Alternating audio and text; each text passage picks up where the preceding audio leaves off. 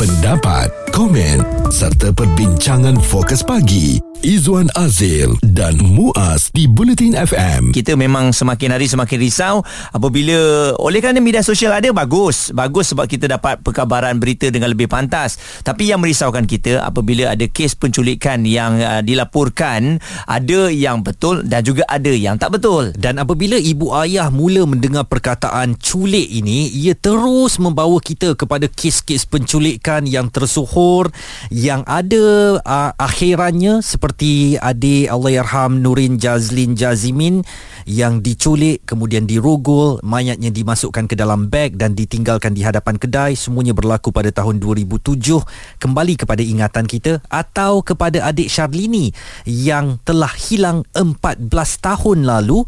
Uh, kalau mengikut kiraannya 14 tahun 8 bulan 20 hari sehingga ke hari ini Sharlini Muhammad Nashar masih belum ditemui. Ini memberikan satu alarm yang cukup besar bagi kita sebagai ibu bapa ya sebab kalau kita melihat itu antara kes-kes besar ada yang dijumpai ada yang masih dalam tanda tanya sehingga berpuluh tahun.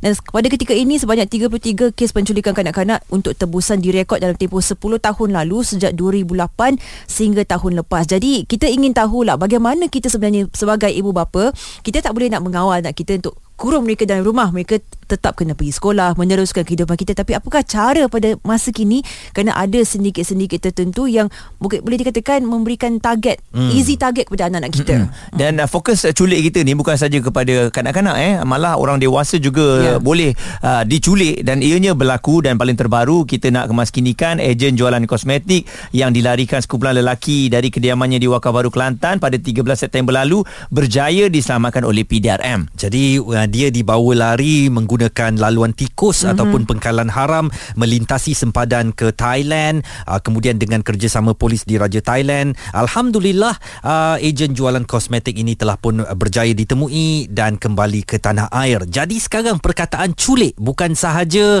uh, concern kita itu kepada kanak-kanak anak-anak kita yang masih kecil tetapi juga orang dewasa. Uh, kalau buat salah sikit ke ataupun mendapat uh, sasaran daripada pihak tertentu senang sahaja banyak pengkalan haram uh, di sepanjang Sungai Golok tu boleh dibawa lari masuk ke Thailand dengan begitu mudah.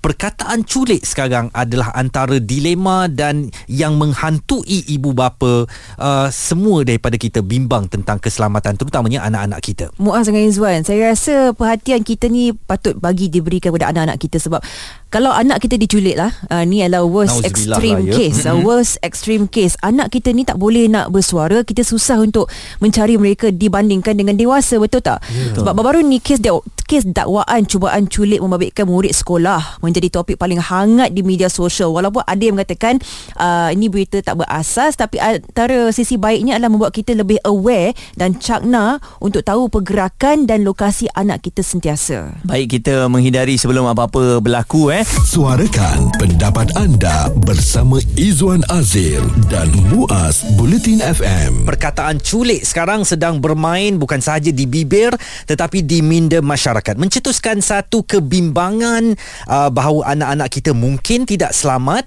uh, dan ini uh, di, di sisi baiknya ibu ayah lebih memberi perhatian kepada ibu bapa uh, kepada anak-anak. Mm-hmm. Tetapi kita bimbang kalau ia tidak dikawal akan mencetuskan satu polemik tentang keselamatan sekolah dan juga keselamatan negara secara keseluruhan apakah negara kita ni tidak ada kawalan keselamatan langsung sehingga aktiviti penculikan ini boleh berleluasa dan kita paling risau bila kita tengok motif-motif yang um, kita dapat lihat. Apabila menculik ni satu mungkin oleh kerana dendam. Yang kedua pastinya nak menjual anak-anak kita ni mm-hmm. di luar negara. Dan uh, itu yang kita paling takut lah Izzuan eh. Uh, dan satu lagi mungkin habuan lah untuk nak minta duit apabila perasugut uh, benda ni memang masih lagi berlaku. Muaz dengan Izwan Sejujurnya kan Kita tak boleh nak protect Melindungi anak kita setiap masa. Jadi saya rasa bagi Kita sebagai bapa ni Kita kena Pastikan anak kita bersiap siaga Ini adalah anticipating the act of kidnap ya. Seperti yang dikongsikan Dalam satu artikel baru ini Kanak-kanak gigit tangan lelaki ter- tekuk mulutnya mm-hmm. ketika pulang ke sekolah. Jadi anak ini sendiri yang melawan cubaan lelaki itu untuk menculiknya ketika pulang dari sekolah di Rawang ketika hendak beli aiskrim. Bayangkan nak beli aiskrim pun boleh jadi easy target untuk mereka. Jadi bagi saya lah sebagai bapa ni kita kena dedahkan mereka yang adanya mm-hmm. risiko penculikan ini. Bagi saya saya ajar anak saya sendiri. Kita hormat orang tua betul. Tapi ada fine line ya antara orang yang lebih tua dan orang yang tak dikenali. Jadi don't talk to strangers tu memang adalah perkara yang paling asas. Dan nombor dua, saya rasa kalau kita suruh anak kita tengok anak kita menjerit ke berteriak, kita akan sudah senyapkan. Tapi dalam situasi yang berbahaya seperti itu, kita biarkan anak kita biasa untuk berteriak, menjerit, minta tolong, panggil mami, papa. Sebab itulah cara-cara yang satu-satunya yang boleh menyelamatkan mereka ketika mereka tak ada dengan kita. Mm-mm. Katakan di tempat awam dan sebagainya. Itu antara yang saya nak kongsikan lah. Dan hafal nombor kita. Saya rasa itu penting. Kalau anak hmm. kita dah cukup umur dah usia dah matang sikit dah boleh ingat nombor ke, hmm. nombor kita, nama dia, nama mak ayah dia adalah penting untuk dia hafal supaya kalau polis tak jumpa ke mencari, itu antara maklumat yang sangat sangat kritikal untuk kita kongsikan. Kita nak bersama dengan uh, Ketua Polis Perak hmm. untuk memperkatakan tentang culik ini. Apatah lagi baru-baru ini ada juga kejadian uh, yang dilaporkan walaupun statusnya antara benar dan tidak benar tetapi elok kita dapatkan penjelasan sendiri dari daripada SAC Datuk Muhammad Yusri Hassan. Datuk, bagaimana agaknya Datuk melihat kebimbangan masyarakat tentang culik ini uh, terutamanya apa yang dilaporkan di Ipoh baru-baru ini uh, dalam kawasan pemantauan Datuk? Hari ini kita dapati banyak apa laporan-laporan ataupun kejadian uh, seperti yang telah diperkatakan tadi berkenaan dengan uh, penculikan, cuba menculik dan juga pelbagai lagi isu-isu yang melibatkan anak-anak kita di sekolah. Jadi nasihat saya kepada orang ramai, mm-hmm. terutama ibu bapa, pihak sekolah, pihak pendidik dan juga pihak keselamatan yang mengawal di kawasan sekolah tersebut supaya kita lebih peka dan lebih mengambil berat tentang keadaan anak-anak kita yang berada di sekolah ini. Hmm. Untuk apa ni kejadian yang berlaku di negeri Perak, alhamdulillah bagi di negeri Perak uh, ada laporan yang kita terima dan kita telah menyiasat perkara ini dengan sedalam dalamnya. Dan saya telah menubuhkan satu tim khas daripada PDRN Protection Perak untuk menangani masalah ini. Ya, uh, Muaz Izwan dan Sofia. Mm-hmm. kerana kita tidak mahu ibu bapa akan merasa bimbang dan juga tidak rasa selamat apabila anak mereka ini berada di sekolah. Oleh yang demikian kita telah menubuhkan satu tim kesihatan khas dan kita telah menyiasat perkara ini dengan sebaik mungkin. Dan insya Alhamdulillah telah berjaya mengatasi ataupun menyiasat perkara ini sehingga selesai. Mm-hmm. Okey, nasihat daripada saya apa ni apa pendengar semua supaya kita dapat menghantar dan juga mengambil anak-anak kita atau murid tadi mengikut ketetapan waktu yang telah ditetapkan oleh pihak sekolah. Mm-hmm. Ha, itu yang penting. Kalau katakan sekolah tu habis pukul 12.30, ha, ibu bapa atau penjaga mestilah tepat on time berada di apa ni kawasan sekolah tersebut untuk mengambil anak mereka ataupun apa ni penjaga ini mengambil murid-murid tersebut. Sampai awal lagi bagus Datuk eh. Ha, lagi awal berada di sekolah. Pastikan on time. Jangan bagi anak-anak kita ni tertunggu terlampau lama. Ha, kadang-kadang mereka merayau pergi ke kedai itu tadi mereka beli aiskrim sebagainya tu. Hmm. Kan?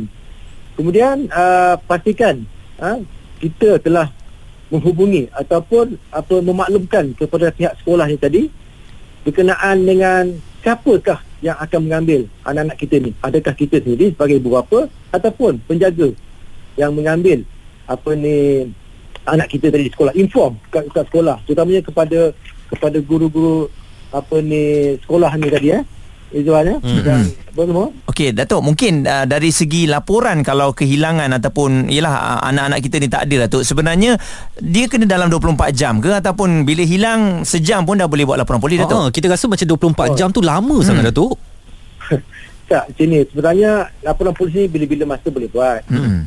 Dalam dia kalau sekitar 24 jam ataupun apa ni lebih betul pun boleh. Tapi usaha-usaha pertamanya kita kenalah menjalankan usaha mencari dulu.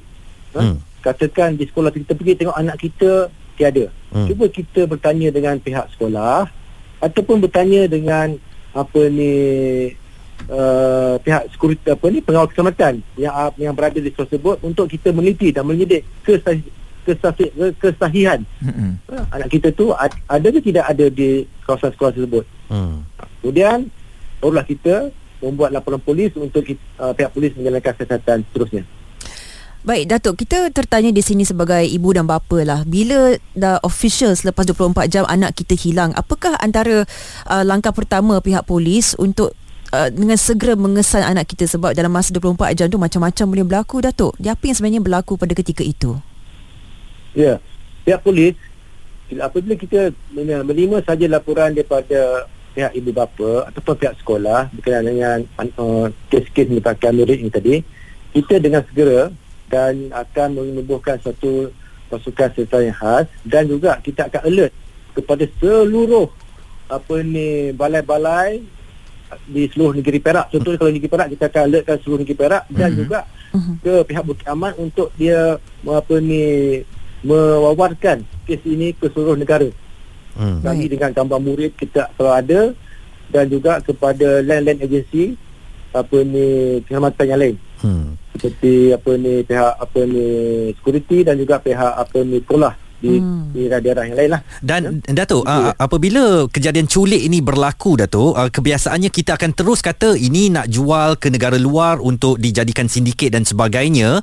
Perak mempunyai satu pintu sempadan antarabangsa di Pengkalan Hulu. Bagaimana tindakan pemantauan pihak polis uh, terutamanya pergerakan keluar negara yang mungkin mencurigakan ini Datuk? Ya, di negeri Perak kita ada satu pintu keluar masuk ke contohnya ke sempadan negeri Thailand dan kita telah ada apa ni kerjasama dengan pihak ataupun agensi kesempadan yang lain Hmm. seperti dengan apa ni immigration, custom dan juga pihak polis Thailand sendiri. Mhm. Kita ada kerjasama yang erat bersama mereka ya untuk kita mentindakan. Dan juga pintu-pintu sempadan ini telah dikawal dengan rapi. Pintu- Kita ada juga kerjasama dengan pihak Angkatan Tentera Malaysia untuk Hmm. menjaga keselamatan pintu keselamatan ke luar negara ataupun ke pintu sempadan ini tadi. Perbualan bersama SAC Datuk Muhammad Yusri Hassan, Ketua Polis Perak uh, berkait dengan beberapa kejadian penculikan yang dilaporkan di media walau bagaimanapun pihak polis menafikan ia berlaku. Salah satu daripadanya di Taman Pinji Mewah dekat Ipoh yang tular di media sosial baru-baru ini dikatakan tidak berasas dan hanya cerita yang direka-reka sahaja untuk menguji tahap kesiagaan pihak polis. Suara komuniti anda. Fokus pagi. Izwan Azil dan Muaz di Bulletin FM. Culik Sebut culik je semua orang takut. Hmm. Terutamanya untuk mereka yang dah mempunyai anak Membayangkan kat sekolah Nanti bila balik tu macam mana Keselamatan mereka macam mana. Dan ada Sebelum ini ada beberapa berita yang tular uh, Telah menunjukkan bahawa Kes culik ni Makin meningkat. Antaranya di Genting Highland. Uh, Ada orang yang cuba untuk menculik uh, Kanak-kanak tersebut Tetapi berjaya dipatahkan oleh ibu bapa Dan terus dihantar kepada pihak berkuasa. Dan semalam Wanita tersebut ya Bukan warga tempatan mm-hmm. Telah pun didakwa di Mahkamah Raup Okey. Ya. Jadi sebenarnya ini saya nak relatekan juga dengan apa yang kita perkatakan pagi tadi Sofia Muaz pukul 7 tentang bagaimana ibu bapa terlalu menumpukan perhatian kepada gadget. Ini yang, yang berlaku apabila berada di tempat-tempat halayak umum, kita terlalu tengok handphone kita sangat. Anak-anak yang sepatutnya dalam penjagaan kita sepenuhnya telah kita abaikan dan setelah itu bila mereka hilang barulah kita nak kata tolonglah cari anak saya. Tadi dia ada dekat sini ni. Tapi kerana kita yang tidak berikan tumpuan kepada anak-anak itu setelah dah terduduk baru nak teringadah. Dan juga baru-baru ini ya kalau kita nak cakap kita percaya kepada seseorang 100% untuk menjaga anak kita adakah patut dilakukan atau tidak sebab ada seorang ibu muda ini trauma bayinya diculik cucu kepada pengasuhnya berusia 14 tahun naik ke van. Ada indikasi di sini mungkin nak dijual kepada sindiket dan pelbagai lagi. Ada yang kata bayi terlampau comel dan sebagainya. Tapi pendek kata uh, akar umbinya adakah kita boleh mempercayai seseorang untuk melihat anak kita menjaga beliau dan kita lepas tangan 100% kerana Inilah hakikatnya kadang anak kita pun dalam jagaan orang boleh hilang, boleh tercedera. Dan Nur yang berada di Ceras Dia dengar isu yang kita bincangkan ini Dan ada pesanan dia kongsikan bersama dengan anaknya Just this morning I had a talk with my daughter. Saya cakap dengan dia kat uh, kes culik ni ada berlaku. Kak ada berita semalam yang akan-akan lagi gigit tangan uh, orang lelaki yang cuba menekuk mulut dia tu. So saya ceritakan semuanya dan saya kata ada pelbagai cara orang tu akan cuba menarik perhatian kakak. Jadi kena berhati-hati. Contoh dia mungkin panggil nama kakak. Uh, dan mungkin suruh kakak tolong dia. Ada anak kucing tersepit atau dia boleh panggil nama kakak. And then offer nak tengok tak benda cute ni? Nak tengok tak kucing ni?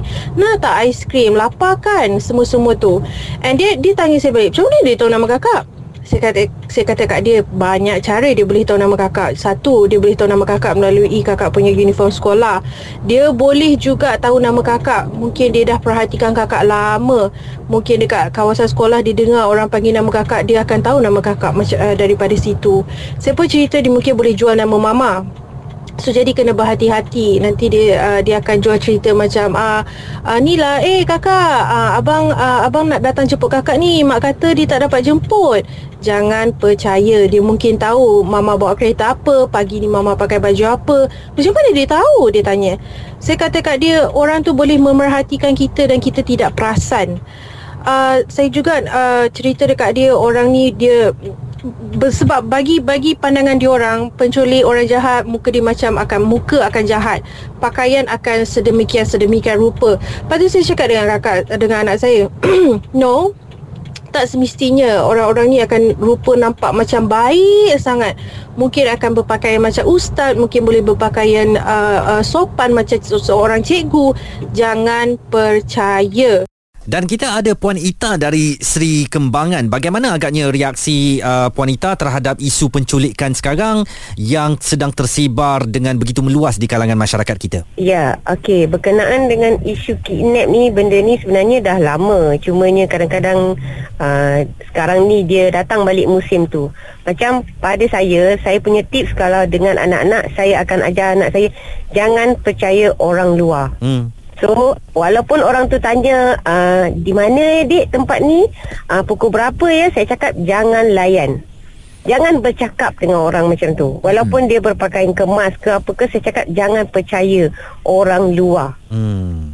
So saya saya fikir kat situ lah even kalau dia orang keluar dengan kawan-kawan pun saya cakap you jangan tinggalkan minuman you atas meja tanpa tanpa sedar mm-hmm. macam pergi toilet mm-hmm. dan lepas tu you tinggalkan Lepas Kita tu you tahu. sambung minum kan? Yes, hmm. kawan-kawan pun kita tak boleh percaya saya cakap. Jangan percaya dengan kawan-kawan 100% juga. Ya. Ya, yeah, so kita tak tahu apa benda yang dia letak dalam minuman lepas tu mungkin anak tu pengsan ke dan lepas tu dia dibawa ke mana-mana di hotel apa semua. Je benda-benda macam tu yang saya risau dan memang saya selalu tekankan kepada anak-anak saya. Saya rasa itu satu tips yang bagus lah Sebab kalau kita melihat kepercayaan terhadap kawan-kawan anak kita sendiri pun boleh dipersoalkan juga Kita tak tahu kan mungkin anak orang lain ke Orang lain digunakan untuk menculik anak kita Kita tak tahu sindiket modus operandi ini satu perkara, perkara yang sentiasa berubah Dan kita dalam keadaan sekali macam mana pun uh, Kena ajar anak kita supaya berwaspada dengan orang Let us be frank here lah ya. Aha. Anak Sofia, anak Muaz, anak saya. Ya. Walaupun kita kawan eh. Ha-ha. Tapi untuk saya macam Sofia, boleh tak you tengokkan anak I sekejap eh? Mungkin bukan saya nak kata nanti Sofia tak jaga dengan baik, tapi ada sedikit kebimbangan bagaimana kalau ia berlaku bukan di tangan kita eh? Walaupun awak kawan saya Ya. tapi saya macam mana ya? Macam mana kita nak terus berkawan kalau anak saya hilang di tangan awak? Macam Hmm, tu. betul. ha, jadi kawan kita kawan lah. Tapi kalau anak sampai hilang sebab oh, sorry lah Izwan tadi I pergi tandas sekejap apa semua-semua. Macam mana eh? Ya. saya rasa hari ini bukan kita tak nak berkawan dengan orang tetapi saya rasa tanggungjawab itu kita tak boleh lepaskan kepada tangan sesiapa. Menatang minyak yang penuh ni Saya rasa kita tak boleh meletak kat seseorang Saya expect okay, Izwan Muaz awak jaga anak saya Macam saya jaga anak saya Ha, ha, Mana tak mungkin boleh. Mana mungkin Betul. ha, Ha, ha. Jadi tolonglah kita Anak kita Responsibility kita Kita yang ajar Kita yang berjaga-jaga Bukan letak responsibility Tanggungjawab tu kepada orang lain pula Isu semasa bersama pakar di Fokus Pagi Izwan Azil dan Muaz Bulletin FM. Kita bercakap tentang penculikan anak sekarang ni yang berlaku dan terbaru ada penculikan ibu anak juga yang tengah dewasa di Kelantan. Tetapi alhamdulillah dengan kerjasama polis di Raja Thailand uh, mangsa telah pun berjaya ditemui dan uh, dikembalikan ke tanah air. Perkataan culik ini memang menghantui ibu bapa sekarang yang bimbang dengan keselamatan anak-anak mereka terutamanya di sekolah. Dan ini antara apa yang mereka rasakan. Risau anak dengar kes colek kan? Ha, Viral ha, Memang risau lah. Memang pesan cakap jangan, Kalau orang tahan ke Ataupun kereta tahan ke Jangan Jangan layan. Terus, terus, terus pergi je lah ha, Macam tu lah. Kita risau lah sebab budak-budak kan. Kita tak apa juga yang jadi benda tu dengan anak kita sendiri. Itu je lah Sebab kita pun rasa takut juga cemas. Ada Ada separuh parent tu Pukul 8.45 Malam. Macam tak ambil kisah. Uh, Minggu lepas lah hari Jumaat 8.45 Dekat uh, dekat luar ni. Guard sepatutnya Kalau dah habis time sekolah Patutnya dia dah tak boleh ambil tanggungjawab kan.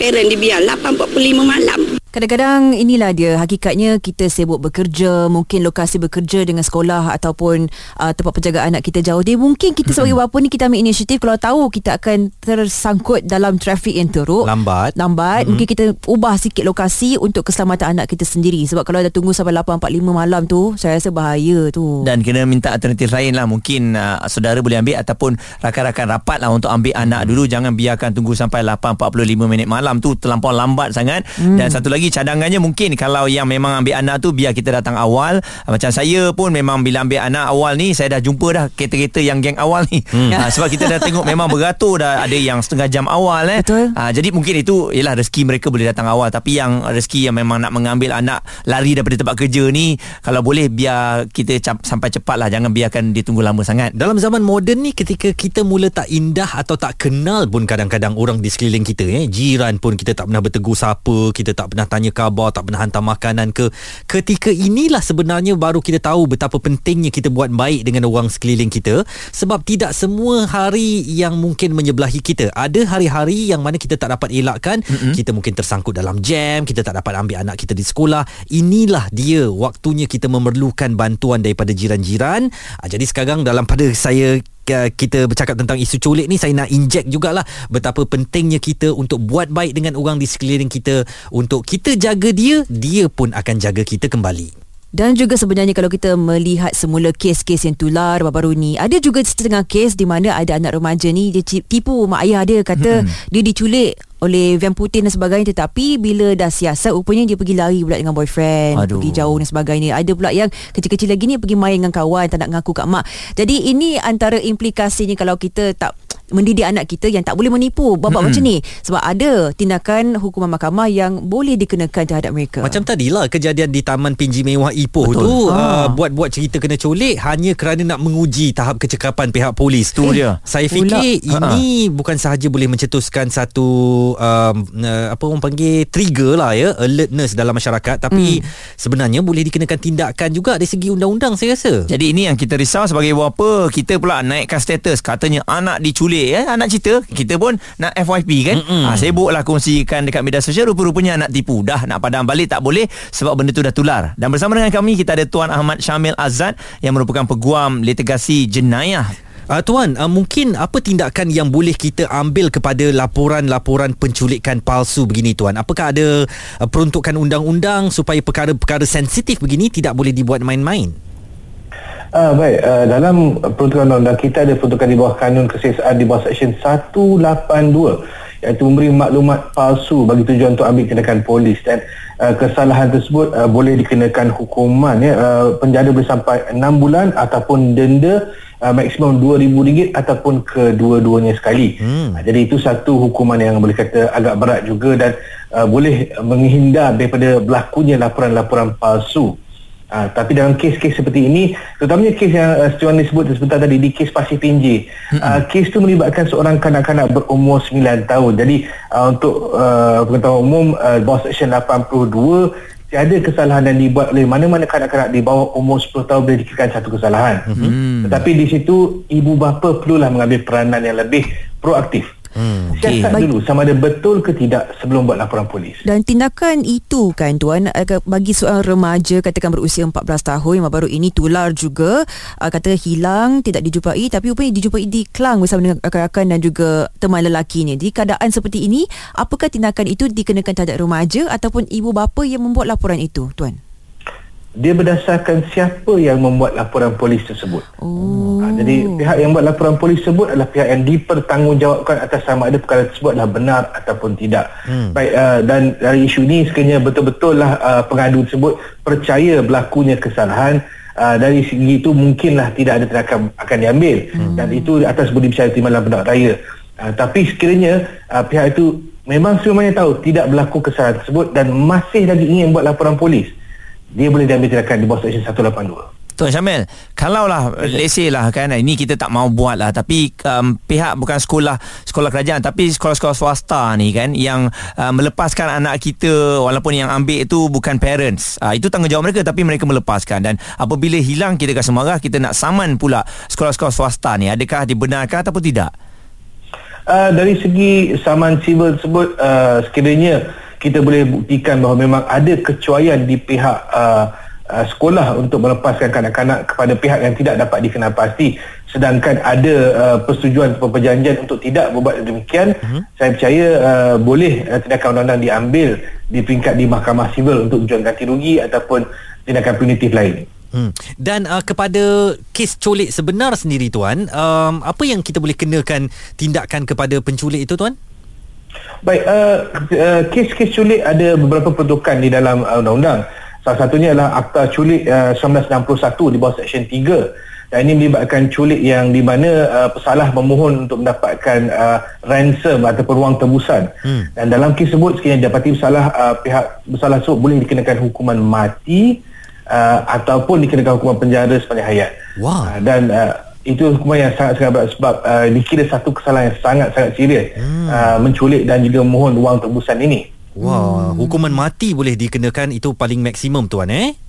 Ya benar. Penjelasan daripada Tuan Ahmad Syamil Azad, beliau adalah peguam litigasi jenayah. Itu dia nak menunjukkan keseriusan culik dan minta ransom ini boleh membawa kepada hukuman gantung sampai mati. Saya percaya untuk menjaga anak kita ni kita memerlukan satu kerjasama bukan sahaja kita saja tapi pihak sekolah, pihak PIBG. Mungkin dalam uh, keadaan ini di mana begitu viralnya perkataan culik ni kan Izzuan dengan Muaz, uh-huh. mungkin lagi banyak pihak akan membuahkan hasil menjadikan satu idea supaya penjagaan anak kita di sekolah atau di mana-mana sekalipun terjaga. Okey dan hmm. kita harapkan uh, isu ini bukan isu sebab viral je. Hmm. Ianya uh, hebat diperkatakan tetapi ianya adalah uh, penjagaan bersama sepanjangnya ya semasa, uh, semasa anak kita sekolah ataupun uh, berada di luar insya-Allah. Uh, kita harapkan apa yang kita bincangkan hari ini dapat memberikan input kepada anda apa yang perlu anda buat dan apabila anda-anda hilang apa yang perlu dilakukan. Penting jangan leka dengan gadget ya ibu bapa. Isu semasa bersama pakar di Fokus Pagi. Izwan Azil dan Muaz Bulletin FM.